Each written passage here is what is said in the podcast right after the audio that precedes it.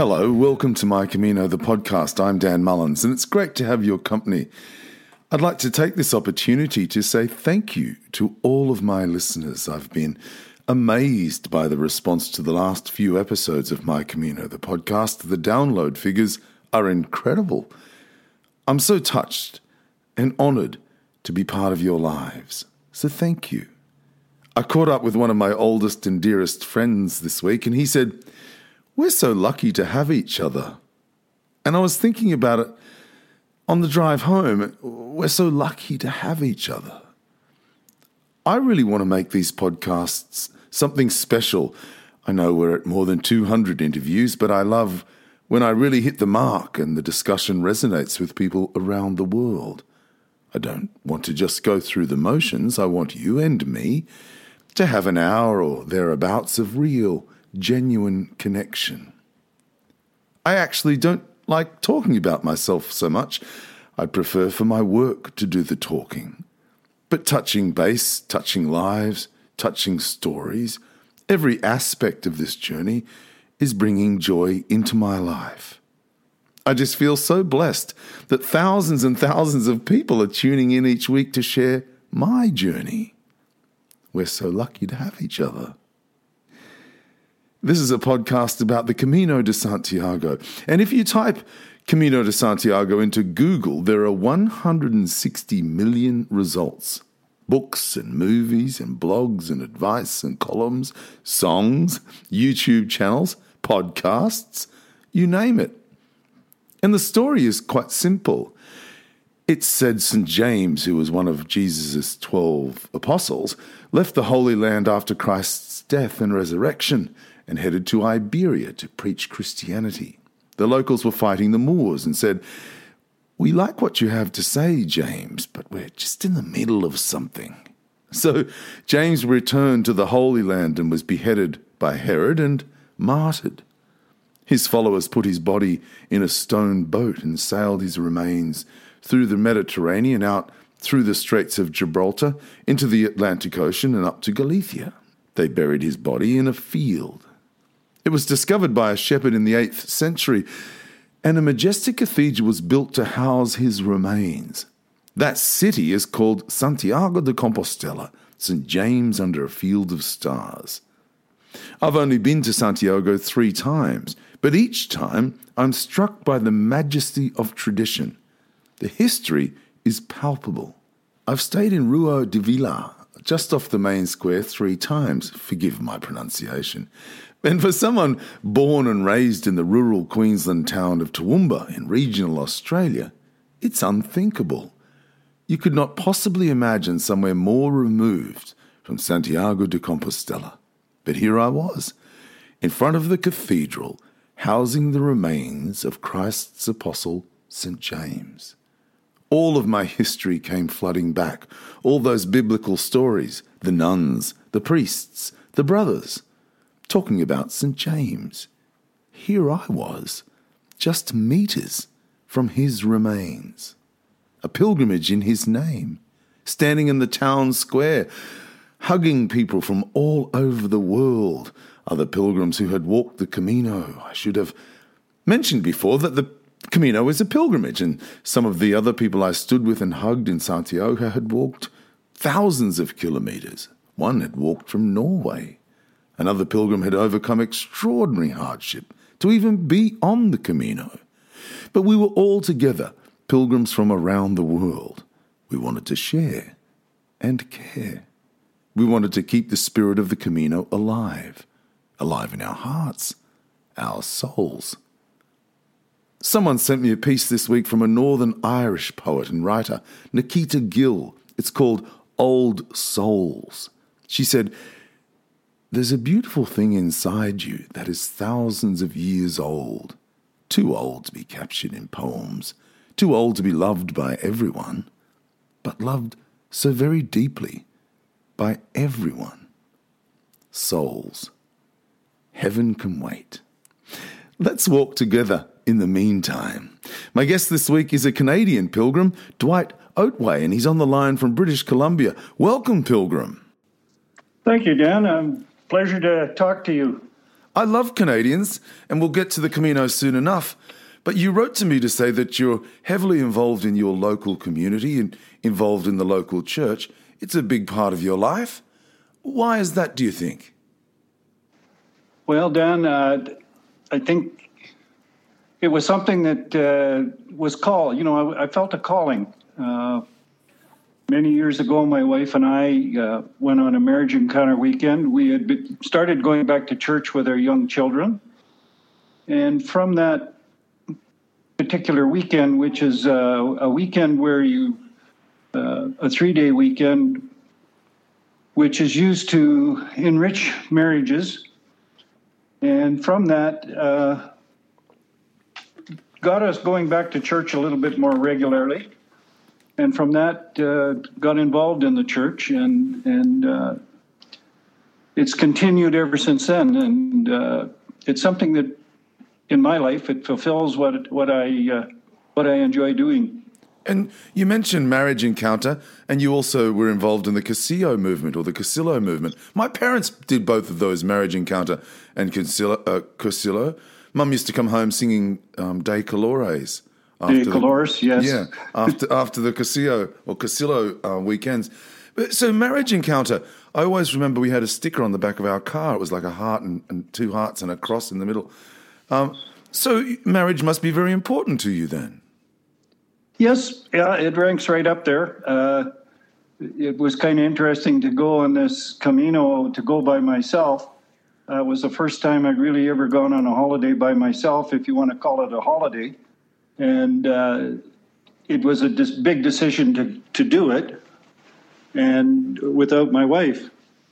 Yeah, so tell us about the Camino. How did it come into your life? How did you find yourself on the Camino? Well, that's that's a story. Uh, about a little over ten years ago, I walked the West Coast Trail with uh, our priest at the time, and uh, that's a, a, a famous trail on the west coast of Vancouver Island here in Canada and it's a seven day hike. You have to pack everything with you. You have to pack your food, your tent, everything, because there's no facilities along the route. It's about 75 kilometers long and takes mostly, most everybody takes about seven days. And while we were on that walk, uh, Dan mentioned the Camino. I'd never heard of it before. And Dan said, you know, when we get done this, maybe we should think about doing a Camino. So from that, uh, we talked a little bit more, and one thing led to another, and it just never worked for the two of us to get together and, and do it.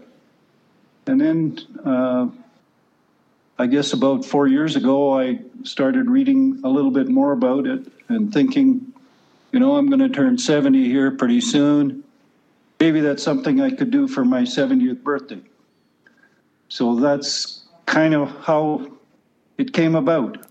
Yeah, right. And so you did a bit of research. What do you think was the the final light bulb moment that made you go, no, now is the right time I want to go? And you mentioned it was the first time you'd had a holiday or, or of sorts on your own. Tell us that story. Well, uh, you know, I, you, you, talked about doing research. I, I, did a lot of research. In fact, to the point that I, I didn't want to do any more. I, I felt I was on on overload with information. Uh, some of it contradicting one another, uh, different things that I read. Uh, finally, one day I just was sitting at the computer doing some things, and I checked into flights and seen what prices were, and I was was doing that. And my wife came along and said, "What are you doing?" And I said, "Well, I just was looking here at what it costs to get to Spain. And she said, Well, if you're serious about it, let's, you know, why don't you do it? And I guess that was kind of the final push, and I just hit the button and booked a ticket. Oh, fantastic. You wrote to say to me that you, you mentioned your wife there, Islay. You wrote to say that you as a couple had lost five close friends in 2017, two of whom you delivered the eulogy the Camino, you say, yes. was part of the healing process. Was that a conscious decision to use the Camino as a healer, or did that simply emerge for you when you arrived? Well, you know, before I went down, a lot of people asked me, you know, why I was going. And for quite a bit of the time, I, I couldn't really say why I was going. Uh, and then as time got closer to leave and we'd lost these friends, uh, I thought, you know, it would be something of a, a healing process to go on a walk, uh, remembering these friends as we did. And uh, as it turned out, it, it really was a, a healing process. Uh, just to carry on the story a little bit, I, I took a tie from one of my buddies that had passed away and I tied it onto the back of my pack. And as it turned out, that was kind of a, a flag as people would stop and say, well, why, why have you got that tie on, on your backpack? And of course, I'm a bit of a, a jokester, and I would say, well, I heard when you got to Santiago de Compostela, you needed to dress up a little bit to go to church, so I brought my tie with me. And I said, I thought I'd just air it out on the back of my backpack. But anyway, uh, I had that on, and, and uh, on one of the Cursillo weekends, which I was a leader, uh, another good friend that had passed away had uh, had made a cross from me, and uh, it was a very special cross, and I wore that the whole time on the walk. And that was just a reminder of these two special friends that, that were uh, with me on the walk. Yeah. And uh, the other three people that uh, I knew very well uh, were also with me on the walk and, and uh, give me strength as I, as, I, as I went along the trail. What do you think you learned about yourself then? in the process of losing those friends and the Camino that followed? Well, that's a good question, Dan. I, I, you learn, I guess, that you know life has to go on, even when you have these tragedies in your life. Uh, it's probably not easy, and uh, we have to work at it. And it's you know one day at a time. Yeah. And I think that's maybe the main thing. Well, uh, I think that I learned. Yeah, I think walking is very good, though, isn't it? Walking is good. It's like you feel almost like step by step you're striding some of the grief out of you. Yeah, walking is healing. I think. Yeah, uh, yeah. I read something the other day about if you want to go on a fast walk, walk alone. And the other part of that is if you want to go slow, walk with others. And I, I think it's not necessarily physically walking with others. That that might be walking with others in your own mind, and uh, as part of the healing process, you're you're walking with others. Yeah, yeah, yeah. I like that. That's great. We mentioned that you're a church goer. You're part of a vibrant and involved community there in British Columbia in Canada. What were you able to take back to that community as a result of your pilgrimage, do you think? Well, I put together a PowerPoint uh, presentation, and the uh, church asked me to to uh, show that at at uh, at church, which I did. It, was well received. you know, how do you condense a yeah. A 36 day trip down when I had 1,500 pictures. How do you condense that down to, say, an hour presentation to a group of people? Uh, I know I've been to lots of different presentations of people who have gone on holidays, and it tends to get boring after half an hour looking at pictures. So I tried to boil it down to about 80 pictures, and that was very hard to do. And then explain uh, the trip as best I could so they would understand just what you were doing, you know, when you yeah. walk 25K a day. Yeah, yeah, that's right. You you write a blog or have written a blog, and I've I've read it. It's a great uh, it's a great insight um, into what it's like, to be honest, because a lot of what you write about are the simple things that you do every single day. you know, yes, because they become part of that routine, and that routine is just in a way, it's relaxing. You know, that that's all you have to do at the end of the day wash your clothes, put your feet up, and wait to walk again the next day. Tell us about cutting your face on a rose bush. That happened about the second day, I think, uh, going going down a steep hill, and I wasn't paying a lot of attention. It was kind of a, a, a part of the trail that had been uh, they made put rocks down and, and made a, kind of a, a footpath with these rocks, and it was raining and it was very slippery. So instead of walking on the on the rocks, I was walking beside the trail on the on the dirt, mm. and not probably paying a lot of attention. And I looked up just at the wrong time, and there was a large rose bush sticking out right where my head happened to hit, and I cut myself on on my uh, on my face, and uh, luckily there was somebody there that could help me heal. But did, did, it, did it leave a mark, a nasty cut? Well, yeah, it was it was visible for about a week or so. And oh, people wow. would say, "What happened to your face?" And I said, "Well, that's a story." and your knee started to play up. Well, yeah, going down the hill from uh, into uh, uh, just I, have just forgotten what the one of the hills there. About the second or third day, uh, it was a steep hill, and and my knee started bothering me, and and, and the particular was Zubiri, where we were going down to the second day sort yeah, of thing, and yeah. uh, the fellow at the uh, albergue had a had a uh, a knee brace, and he said, "Here, one of the pilgrims from a few months ago or whatever had left it." He said, "I have no use for it. Why don't you take it?" So that you know, they say the Camino provides. Yeah. That was a good example of how the Camino provides. I was able to uh, wear that for quite a period of time, and then uh, I left it at a albergue by mistake, and I hope somebody else took advantage of it. And so you were able to walk without it then, no problems. After, yeah, my, by the time I uh, misplaced it, which was probably two weeks after my knee was feeling okay and, and, and I was fine. I read your diary. You said you were walking to Los Arcos. You stopped and had a hamburger and fries in a wine cellar. Yes.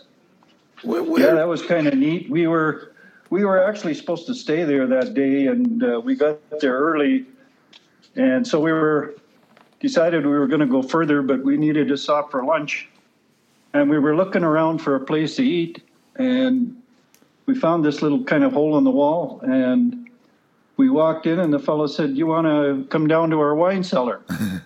So we went down this set of stairs and we were the only ones there the, and uh, we enjoyed a, a, great hamburger and fries and a beer. I, you write um, really well and when i talk when i when i mentioned before about writing about the sort of day-to-day stuff. You write about the walking, and you write about walking into the wind. It's not something people talk about very much, but walking into the wind is really tough. Oh, it is. When we got up on the Meseta, uh, I, the reason I, I guess I, I talked about the wind was because about four days in a row we had, you know, a 20 mile an hour wind that we were walking into, and it was hard, hard yeah, going. Yeah. It, it really adds to the to your strength that you know that takes to walk into a wind like that when you're when you've got your pack and uh, we all kind of mentioned that it was was definitely a lot harder walking into that wind did you ever get lost well uh, the only time i ever got lost was one uh, coming into burgos and uh, i my camino family had gone ahead and i was behind a bit and I was walking in the dark and was having trouble finding the markers. And I asked a couple of times people on the street to help me. This was early in the morning. And I wanted to get to the cathedral where I was going to meet my Camino family. And uh, you know how you get directions? Sometimes you get good directions, and sometimes you get directions that don't really help you a lot. Absolutely. well, I got some of the both.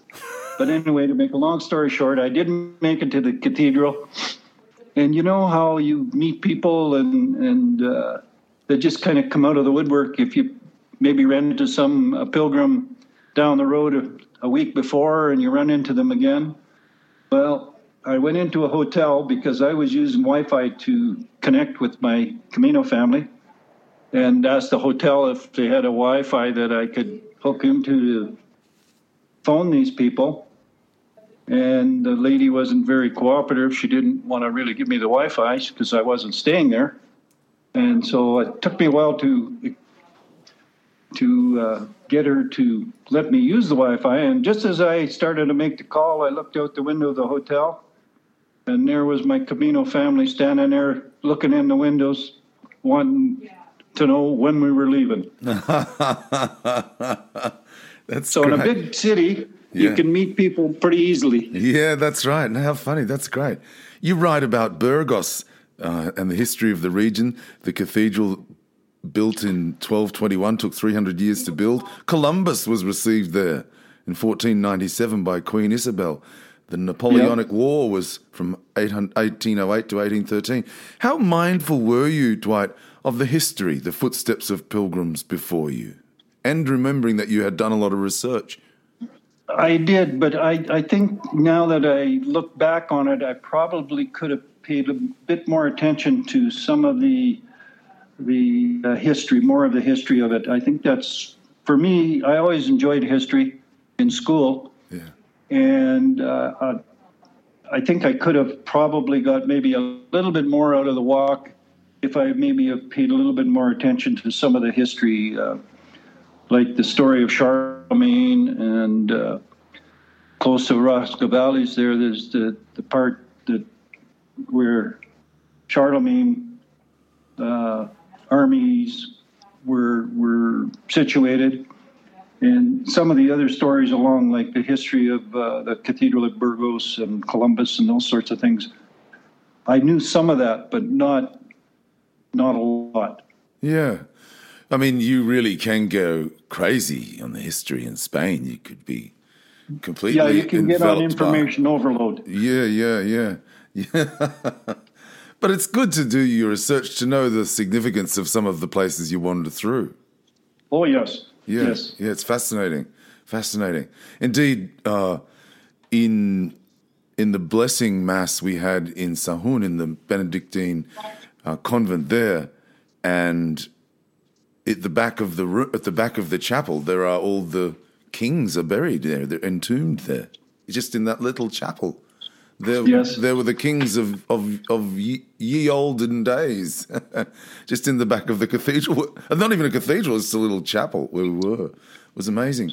And you you write at one point in your blog about Castrajeres and your stretching regime. Tell us about your stretching regime. Well, our my Camino family consisted of uh, three other people.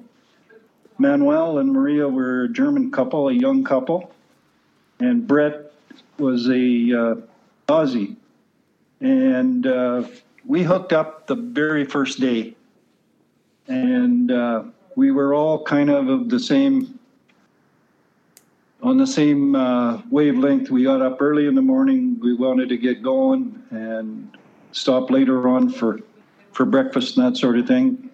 And about the third or fourth day in, Manuel said, "You know, if we did some stretching after we walked, we'd probably feel better." And so we started this routine of uh, doing stretches, uh, probably for about 15 minutes or so after we after we stopped and uh, I found it to be a tremendous help for my aching bones and muscles. And I think the rest of the group thought it, it really helped them too to stretch and uh, and relieve some of the tension. I don't think we, we you can o- overestimate the significance of stretching. Yes, It- but I think- particularly given that you seem to, well, I certainly did get a lot of that soreness in the shins and the calves, the back and Yes. lower, lower part of the calf, where you take a lot of the impact of walking with a backpack. And I, I think stretching, just even putting your toes on the gutter and stretching your heels down into the gutter, um, helps. Yes, stretching's a great idea. And and you mentioned there the Camino family and those those two companions that you work, walked with, Manuel and Brett.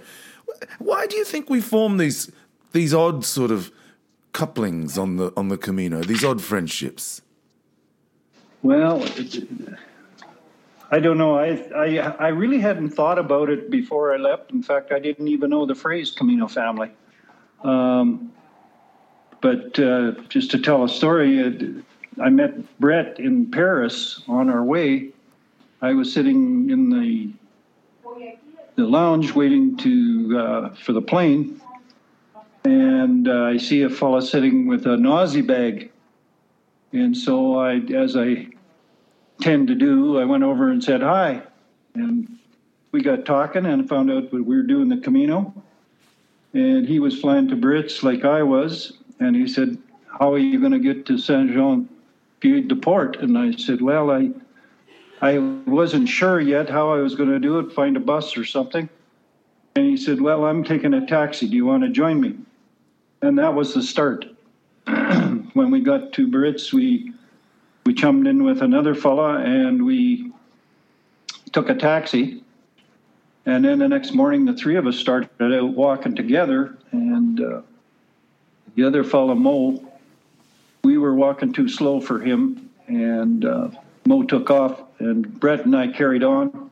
And we ran into Manuel and Maria at the bottom of the hill. We, we were doing the Val, Val Carlos route Yeah. because the uh, the other Napoleon route was closed, and we walked uh, starting the 15th, 16th of March. Right.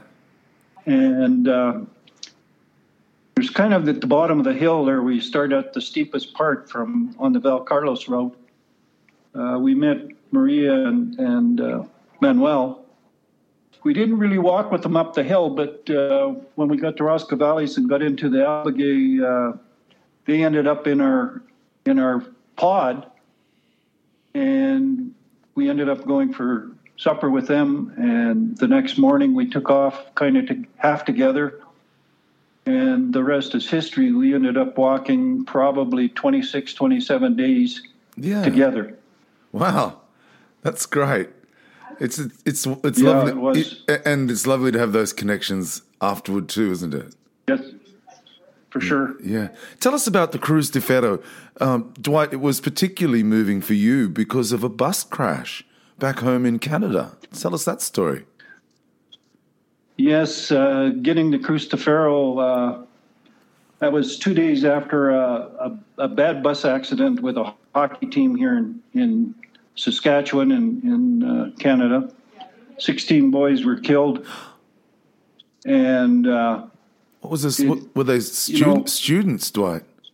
they were hockey players, uh, younger hockey players. They were probably age 16 to 20, Oh, sort of dear, thing. dear, dear. And uh, I was keeping uh, touch back home with on WhatsApp, and I was writing a bit of a blog on WhatsApp every every day. And people had told me that about this bad accident, and uh, so that was just two days before Cruz de Ferro. And when I got there, uh, it was a very emotional time not only because of that, but because of the five people that that uh,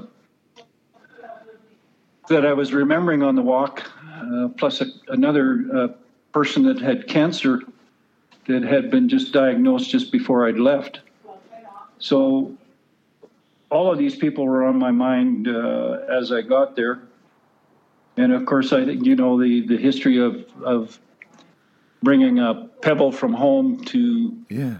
add to the pile, which I did, and uh, it it was a very emotional time. Yeah. Gee, what a story. Um, tell us about um, a group of pilgrims outside Lemiros, a, a, a group of young Christians giving out free hugs. Well, that was interesting too. We we were walking down the down the trail, and uh, we come around the corner, and here was this just kind of a little. Uh, they were selling uh, souvenirs, and they were giving out drinks, and then there was a sign in English saying, "We give out free hugs." So I never turned down a hug. So uh, at that particular time, my brother was walking with us, and uh, we stopped and talked to these people for a little while and got a hug, and and uh, it was uh, one of those times on the on the way that uh, kind of sticks out in your memory as as something that really really touched your heart. Yeah, how lovely. You stayed in a lot of pensions as opposed to albergues. What was the thinking behind that? well, up until uh, uh, my brother joined us in uh, Leon, I had pretty well stayed in, mostly in albergues. And uh, my brother, who is more of a, uh, as you like to put it, spreadsheet pilgrim, uh-huh. he likes to have things planned out ahead. And uh, he likes to stay in, in um, maybe a little higher class uh, place than I do. You mean, I don't you, mind you mean sleeping somewhere, with thir- somewhere that might have its own mind. shower? yeah, I don't mind sleeping with 30 other people, but his idea was let's get a room for the two of us with our own bathroom. And so I didn't fight that too much. I thought, well, that's that's a perk that uh, will feel pretty good at the end of the day. So we stayed. I think we only maybe stayed in one albergue together. The rest of the time we were staying in pensions. So, did your brother walk with you to? Did he finish it with you? Walk the whole way from Leon? Yes, he walked from Leon to uh, Santiago. He had a, a lot of problems with blisters.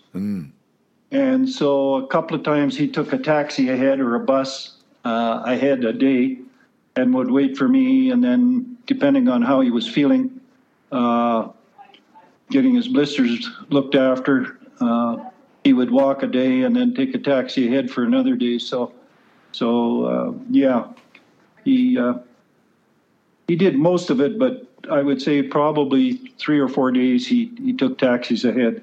Tell us about arriving in Santiago de Compostela then, alongside your brother. Must have been lovely. Yeah, that was that was agreed. We we stayed really close, so we only had 10k to walk uh, on the morning that we arrived in Santiago. It, uh, you know, I wasn't sure what to expect. Uh, found out that it was very emotional by the time we uh, went by the uh, area there where the uh, Piper plays Yeah. and then down into the main square in front of the, the cathedral. And uh, we just spent some time there uh, looking for other pilgrims that we might know and, and taking a few pictures. And uh, yeah, it was, it was an emotional time for sure. Yeah. And then, Dwight, you walked on to Finisterre. Did you walk with alongside your brother all the way to the coast?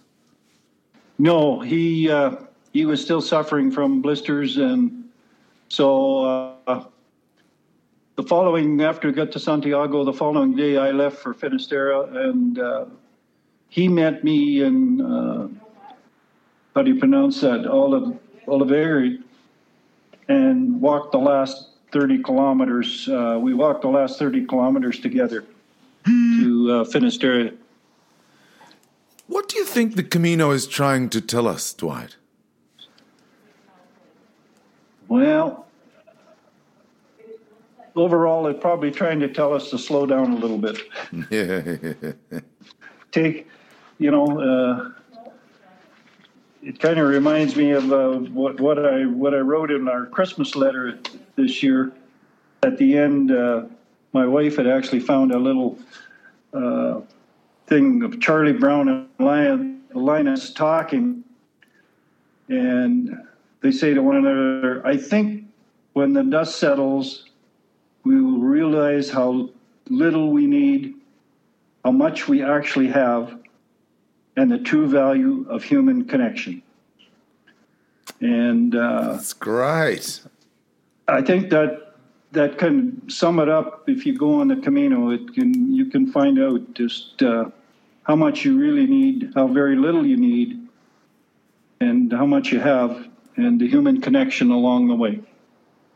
That's fantastic. I love that. I love that. Charlie Brown and Linus, how fantastic. Yeah, Charlie Brown wanted to come up with that. Yeah, only Charlie Brown. Australians and Canadians are very similar people, and we make good pilgrims. Why do you Yes. think that is?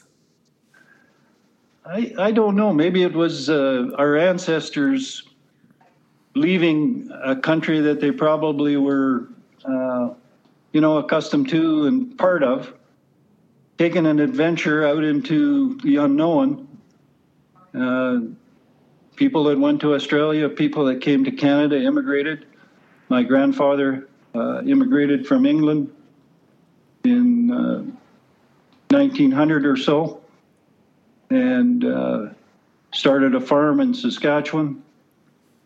It's it's probably you know you don't say they were pilgrims, but they probably you know were of that uh, vintage of pilgrim. Yeah.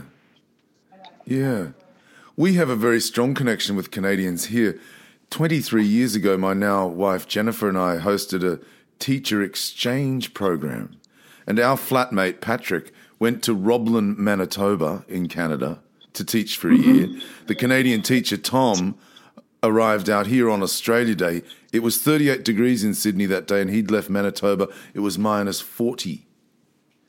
And it Yes, was, it get cold. yeah, it was an almost 80 degree turnaround from the northern hemisphere to down when he arrived down here. He didn't know what hit him, the poor, poor guy. And he went down to Bondi Beach that day. We lived at Bondi Beach. He went down the very first day and they were ringing the bell. And he said, What's the bell for? And I said, Sharks. And he, he didn't talk for about 10 minutes. He just stood there. And we all went straight. we all we all went straight back in the water once the bell had stopped, and you know it's okay, just go in. And he was he was pale. He was just so frightened of what was happening. But he loved his year here, and we loved him, having him. He was just a terrific fellow.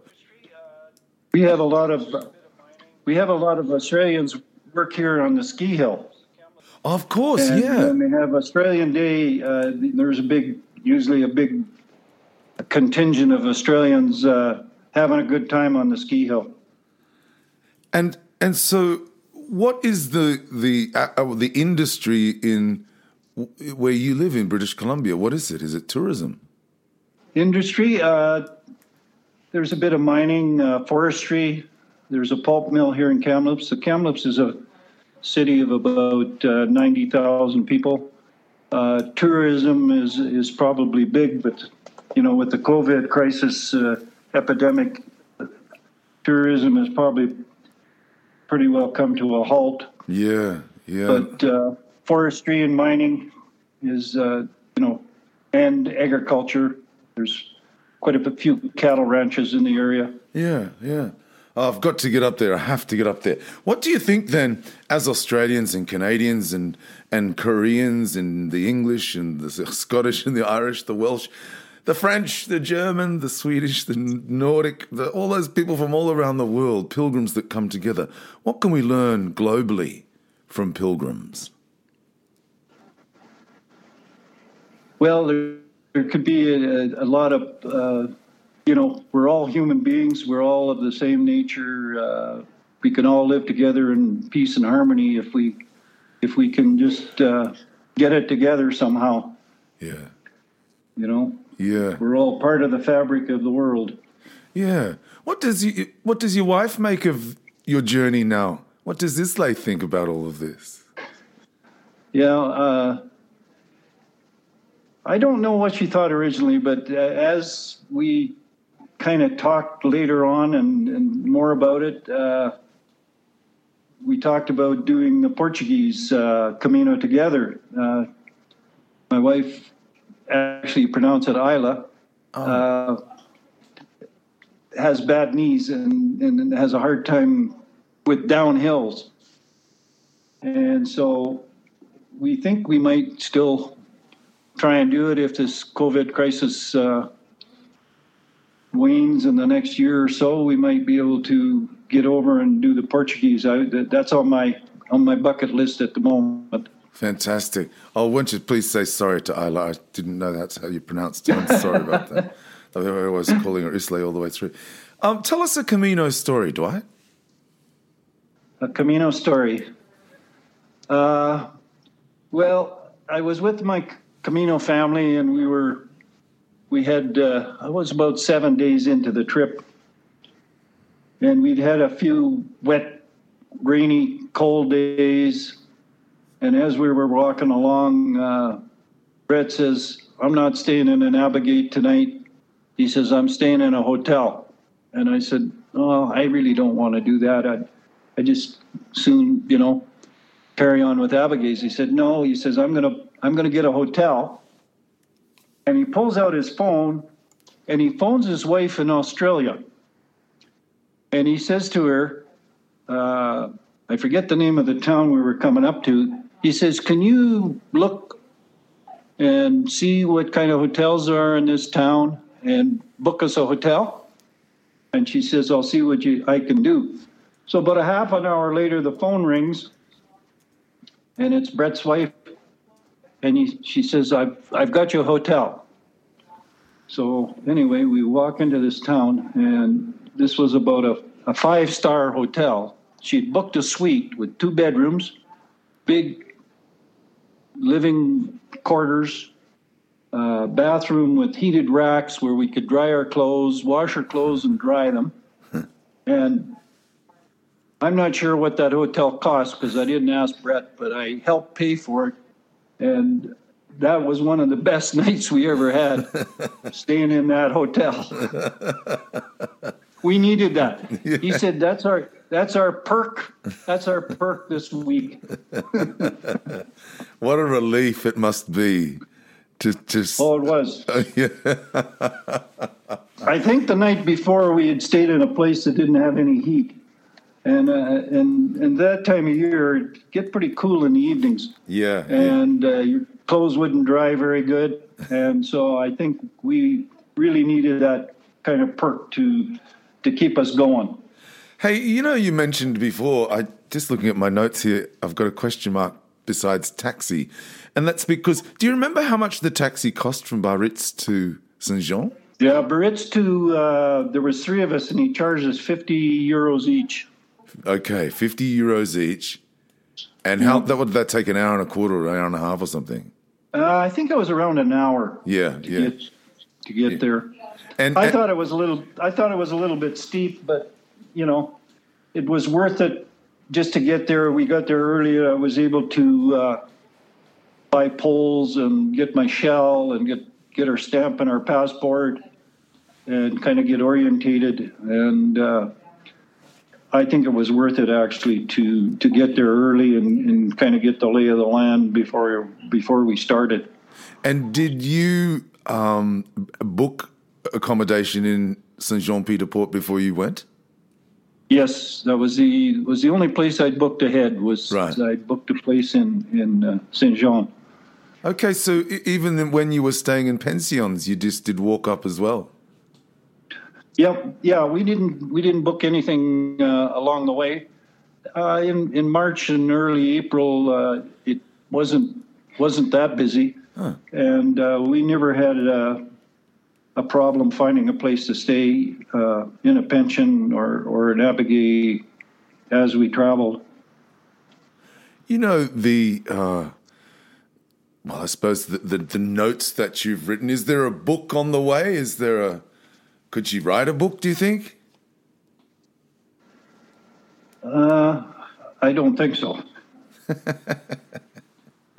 I thought, well, the writing's I'm not, I'm not, a book writer. My, my brother just finished writing our, our family history, uh, a, a, about a 250 page book that, uh, that he just finished here about six weeks ago and uh, he did a very good job of the family history of, of my my dad and grandfather and my mother's side of the family, which is uh, is very interesting history. Uh, my dad was an interesting fella, and uh, before he passed away, he he, uh, he he sat at a computer and he composed about 75 pages of uh, memoirs uh, all single space, no paragraphs, uh, just carry on just typing.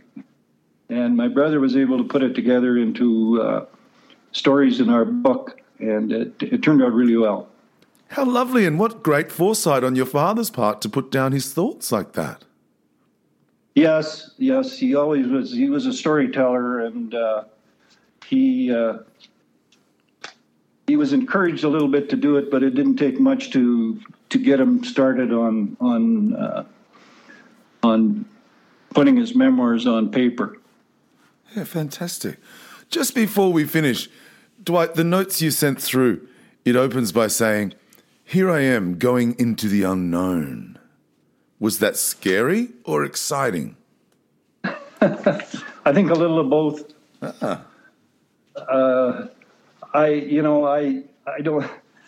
I think I got a little bit better at, at putting my thoughts down later on, but at the start, I wasn't sure uh, just exactly how to express what I was feeling or what I was uh, expecting in that in that uh, vein. So I think uh, saying I was going into the unknown, even though I'd done a lot of preliminary study and I thought I told people I was on information overload, I still thought I was going into the unknown. Yeah. What advice would you give to somebody thinking of doing it? Oh, I think just do it. Don't don't hesitate.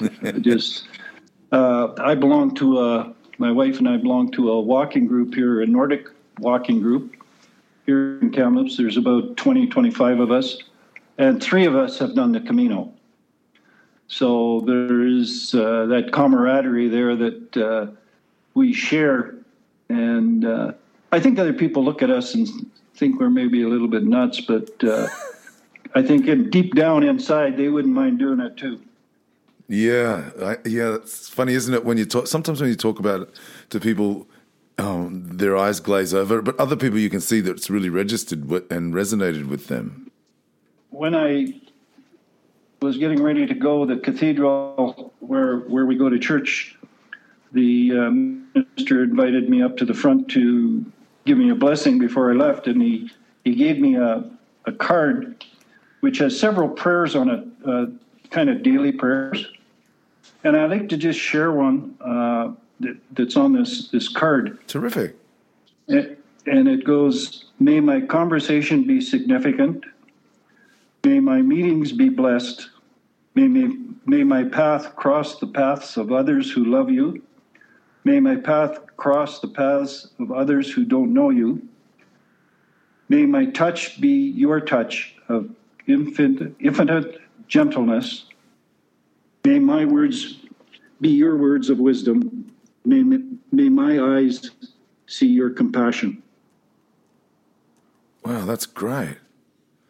And that's just on a little prayer card you were given. It's on a little prayer card. Actually, it comes from England. There's a, right. an organization that puts these prayer cards out. They're, they're kind of prayers for every day, uh, whether it's a busy day, quiet day, and there's there's about eight or nine prayers on this uh, little prayer card. How it, wonderful! It's small enough that. And you carried it. You carried it with you all the way. I carried it with me, and I read it every day. Wow. Yeah. How, how lovely! Did you pray? Was that the only praying you did? Did you did you pray while you walked? I think we uh, walking can be a prayer. Yeah, uh, yeah. For it is for sure. Uh, just just the act of walking as a prayer. And uh, yeah, I went into quite a few cathedrals and, and churches. Uh, one of the ones I remember the most is uh, Leon, uh, where we stayed at the the abbey. There was a, Benedictine monks. Actually, it was women who ran the the abbey, and they put a service on in the evening, uh, all sung by the uh, by the nuns, uh, the in this particular place, and uh, it was very moving. Yeah. It's such a wonderful experience for you and for me and for all those people listening. It's uh, it's only a matter of time before we're we're back there, enjoying those wonderful experiences again. Hey, Dwight, thank you so much for your enthusiasm, your sharing and caring. And we'll all be back on the Camino once the world is back to normal, sooner rather than later. I'm coming to Canada, I swear, British Columbia, Kamloops. Well, it's on the list of gigs for sure. if you come, we'll welcome you with open arms. That's for sure. Fantastic. Thanks for your time, Dwight. Buen camino. Ben Camino, Dan. Thank you. My guest this week, the Canadian pilgrim Dwight Otway, and someone sent me a piece this week from a Northern Irish poet and writer, Nikita Gill. It's called Old Souls. She said, There's a beautiful thing inside you that is thousands of years old. Too old to be captured in poems, too old to be loved by everyone, but loved so very deeply by everyone. Souls. Heaven can wait. We're so lucky to have each other. Let's walk together in the meantime. Until next week, I'm Dan Mullins. Buen camino.